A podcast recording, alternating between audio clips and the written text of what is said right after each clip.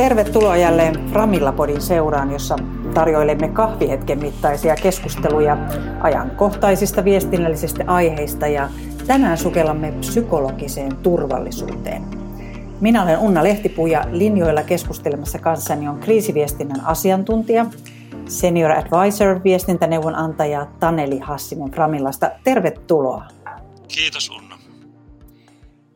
Ihmisten kyky ja haluhan ottaa erilaisia viestejä vastaan niin vaihtelee ihan normaalioloissakin ja normaalipäivinä.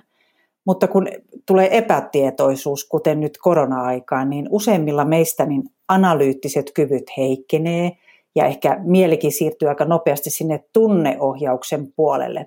Ja nythän tätä koronaepätietoisuutta on jatkunut jo reilu kaksi kuukautta, niin mitä se sitten vaatii viestiöiltä ja pomoilta siellä työpaikalla? Meillä on ensinnäkin, kun ajatellaan viestintää, niin me ajatellaan, että siinä vaihdetaan vain sanoja tai jotakin ajatuksia ja ajatellaan, että, että meidän järki tekee siinä, siinä työtä ihan siis normaaliaikanakin, niin kuin sanoit tuossa.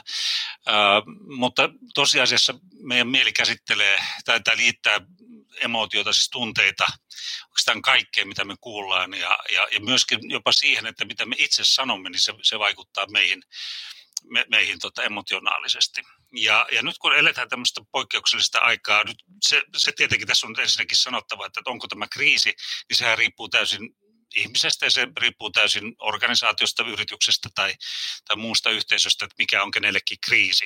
Ja, ja, ja niin yksilöillä kuin yhteisölläkin on erilaisia tapoja ja kykyjä sietää epävarmuutta. Ja, ja, ja tämmöinen poikkeustilanne kuin korona on, niin, niin se nostaa hyvin helposti esille juuri sit se, että no, no mikä on sitten semmoinen kriisin tai, tai poikkeustilanteen sieto kyky. Ja, ja, ja se kyllä punnitsee sitten se, että nostaa ihmisille esille myöskin sen, että, että minkälaisia tunteita sieltä, sieltä nousee pintaan. Ja, ja ehkä joskus ihmiset tulevat jopa paremmin tietoisiksikin tämmöisenä poikkeusaikoina jopa niin kuin yllättävistä tunteistaan. Niin mitä se sitten niiltä pomoilta tai viestiöiltä vaatii? No ensinnäkin sen, että ymmärtää, että, että viestinnässä on, on, että viestintä on oikeastaan aina tunneviestintää. Ja, ja faktoja toki käytetään ja sehän on ihan välttämätön. Kyllä meidän täytyy ymmärtää kun me rakennetaan omassa mielessä todellisuutta, niin me käytetään faktoja. Mutta meillä ehkä erityisesti suomalaisessa kulttuurissa faktat on sillä lailla yliarvostettuja, siis en, en nyt puhu nyt tuota, ää, niin kuin fake news-tyyppisistä asioista, mutta tarkoitan sitä, että usein ajatellaan, että, että kun me kerromme faktat, niin se riittää. Ja, ja silloin itse asiassa jätetään iso osa mielenmaisemasta täysin huomiotta.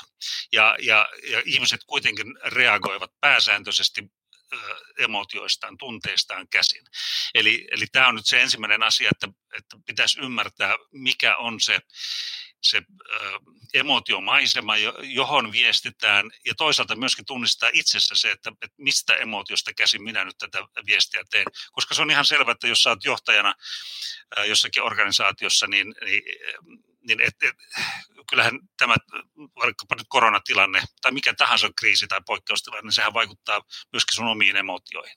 Ja jos sä et niitä tunnista, niin, niin, niin sä oot aika lailla arpapelissä sitten sen kanssa, että, että minkälaisia viestejä lähtee ja miten ne otetaan vastaan.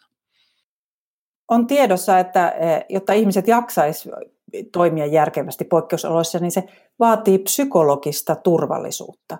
Mutta miten sellainen synnytetään viestinnällisesti?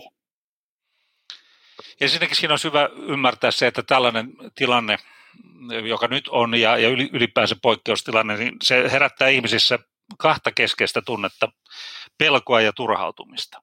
Ja tämä liittyy myöskin siihen, että vähän erityyppiset ihmiset kokevat erityyppistä tunnetta. Ja pelko liittyy nyt tietenkin juuri tähän turvallisuuteen, jonka nostit tässä esille. Eli kysymys on se, että miten minulle käy. Ja, ja silloin me tullaan väistämättä siihen, siihen niin kuin ihmisen perustarpeeseen, jos me ajatellaan vaikka Maslowin tarvehierarkia, joka nyt on aika tuttu ja simppeli, ehkä vähän robustikin malli, mutta, mutta siellä alimpana on ihan fyysiset tarpeet ja turvallisuuden tarpeet.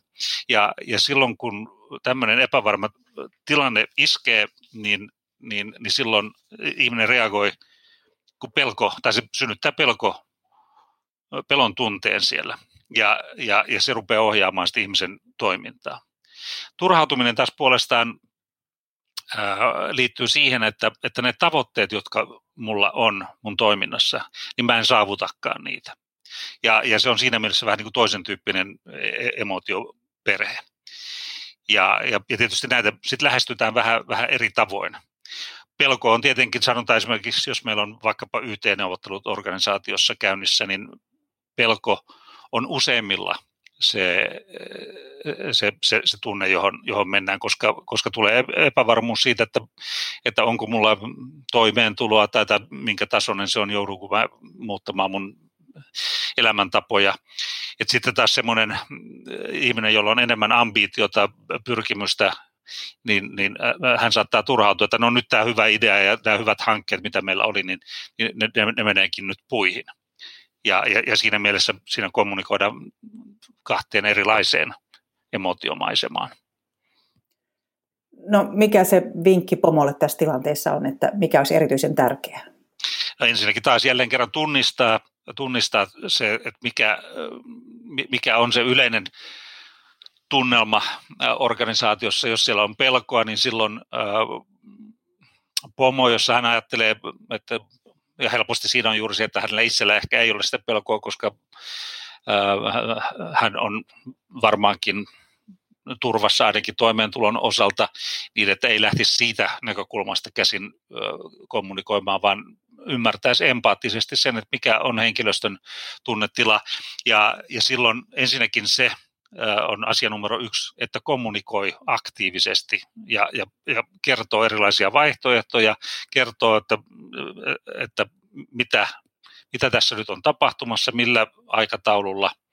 Ja nyt jos katsotaan vaikka nyt ihan elävästä elämästä esimerkkiä pääministeri Sanna Marin, niin hän on juuri aivan erityisellä tavalla keskittynyt kommunikoimaan tähän pelkoon. Ja, ja, ja se näkyy ihan hänen tavassaan puhua. Se on tietysti vähän jännä se, että hän, hänellä periaatteessa on piste jokaisen sanan perässä, että kun hän sanoo, että suomeksi sanottuna nyt ei ole oikea aika lähteä mökille. Niin tämä, tämä on vähän niin kuin sellainen tapa viestiä, että, että hän, vaikka hänellä on suuri epävarmuus itselläänkin, niin, niin hän, hän kuitenkin haluaa turvallistaa sen niin pitkälle kuin mahdollista näissä oloissa. Niin hän ei kuitenkaan tuo ikään kuin tunneviestiä tai vahvasti empatiaviestiä, että se on enemmän tällaista niin kuin ohjeistamista. Se, se on juuri näin, että se, että totta kai juuri siinä, kun lähdetään nyt sitä analysoimaan noin muuten, niin, niin, äh, niin, niin, niin siinä on juuri se, että se, se empatia ehkä ei ole niin päällimmäisenä siinä, mutta tässä täytyisi myöskin ymmärtää, että kriisissä on erilaisia vaiheita. Että siellä on semmoinen tulikomentovaihe, jossa, jossa täytyy vain antaa, että nyt, nyt toimitaan tällä tavalla. Ja, ja, ja sitten, sitten tulee sitten ne vaiheet äh, siinä kriisissä, jossa ruvetaan sitten ottamaan enemmän sävyjä. Et, et tämäkin pitää myöskin ymmärtää siinä, että, että kriisissä ja poikkeustilanteessa on erilaisia vaiheita, varsinkin nyt kun, kun on tämä koronakriisi on näin pitkä, niin siellä pitäisi kyllä sit myöskin löytyä sitten sävyjä äh, vähän enemmän kuin vain se, että, että puhutaan sillä komento, komentokielellä kaiken aikaa. Tämä ehkä tämä mun esimerkki liittyy nyt siihen ihan alkuvaiheeseen. No nyt kun todella tämä tilanne on erikoinen siinä mielessä, että sille loppua, välitöntä loppua ei ole näkyvissä, niin mitkä ne pahimmat kompastuskivet sitten siellä esimiesten tai yrityksen tai työpaikan viestinnässä ovat? Pahin on se, että ei viesti lainkaan. Eli että jos pelkää sitä, että viestii väärin ja, ja sen takia jättää sitten viestimättä, niin se on ihan varmasti suurin synti tässä kohtaa. Mutta että sitten se, että, että lähtee tarjoamaan ihmisille vaihtoehtoja, erilaisia skenaarioita, ja tämä palvelee myöskin niitä, jotka on turhautuneita, jolloin, jolloin silloin tuolla psykologiassakin ja erityisesti ratkaisukeskeisessä terapiassa puhutaan näkökulman vaihtamisesta. Eli, eli se, että koetetaan ruveta synnyttämään uudenlaisia innovaatioita, eli, eli myöskin voimaanuttamaan ihmisiä. Se, että jos ollaan pelkotilassa, niin silloin me ollaan ikään kuin koko ajan vaan semmoisessa puolustusjamassa ja jokainen rupeaa sitten ennen pitkää turhautumaan ja sieltä tulee sitten erityyppisiä myöskin ihan psyykkisiä ongelmia, niin kuin, mitä nyt on paljon viime aikoina myöskin puhuttu.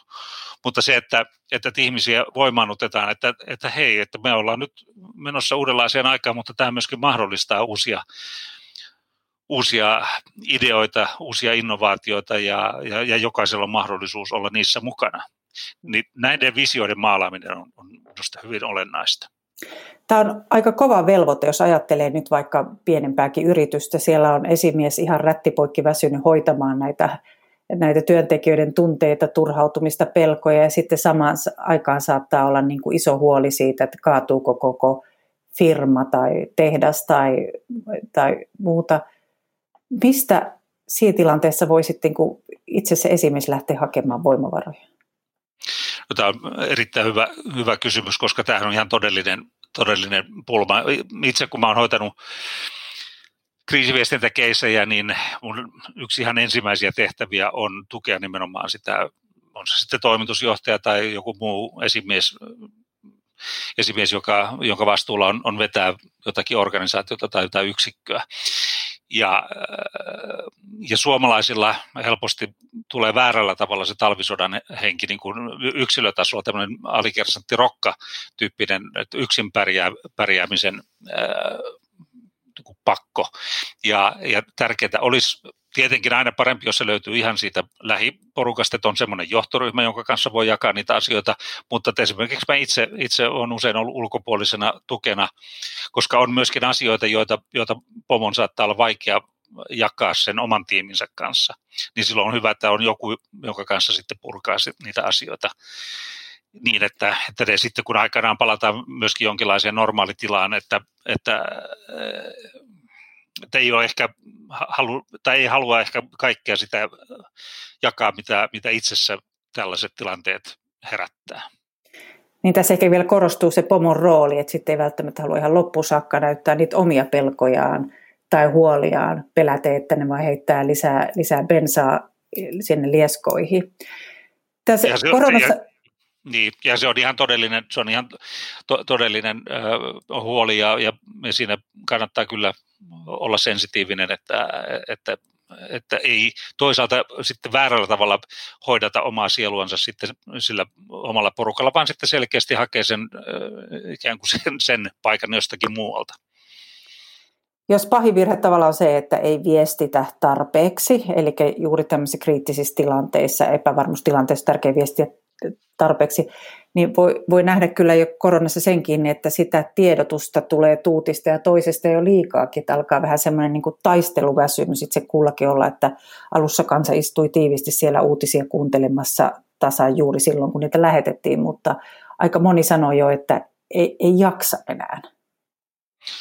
Se on ihan totta ja, ja se on ymmärrettävä, että meillä on tämmöinen ähky, mutta nyt tässä tulee myöskin esille se, että kun me puhutaan viestinnästä, niin se on yleensä silloin sanallista. Tai näin me ainakin ymmärretään. On se tietysti kuvallistakin kuvaa tai sanaa, mutta, mutta itse asiassa kun mennään seuraavalle tasolle niin kun, tai syvemmälle tasolle, niin sieltä tulee tämä vuorovaikutus. Ja, ja on nyt tietysti tämmöinen ihan kasvokkain tapahtuva vuorovaikutus on vaikea, jos sitä tapahtuu, niin se on usein vielä sitten maskin takaa, mutta, mutta kyllä kun mä itse olen katsonut nyt viime aikoina, että, että, että on sekin vuorovaikutusta, että me keskustelemme keskenämme näiden digitaalisten kanavien kautta, niin, niin sekin on, on, on parempi. Ja, ja silloin niin kuin keskeiseksi tekijäksi tulee se, että miten me pystytään kannustamaan toinen toisiamme ja, ja, ja tämä on ihan normaalia niin psykologista lainalaisuutta se, että kun me jaetaan meidän huoliamme, niin ne jollakin lailla sitten helpottuu ja jokaisella on tietysti siinä vuorovaikutustilanteessa vastuu, että, että pyrkisi enemmänkin ratkaisukeskeisyyteen kuin se, että, että kauhistellaan, että vielä tällainenkin asia tässä, tässä nyt tapahtuu. Et, et kyllä tässä tulee paljon semmoista vastuuta itse asiassa jokaiselle niin kuin yhteiskunnan jäsenelle ja yhteisön jäsenelle, että, että mikä on se panos, jonka itse tuo, tuo siihen, koska sitä voi joko kuormittaa sitä yhteisöä tai sitten, sitten voimaannuttaa sitä jokainen kuitenkin ymmärtää, että me eletään poikkeusoloissa. Tästä nousee vahvasti esiin jälleen se yksi totuus, että ihminen on tärkein viestintäväline ja ihminen on se viestikärki. Ja erityisesti tämmöisenä outoina aikoina, mitä me nyt eletään. Kiitoksia Taneli Hassinen tästä tuokiosta Framilla Bodissa ja pysytään me kaikki psykologisesti turvassa.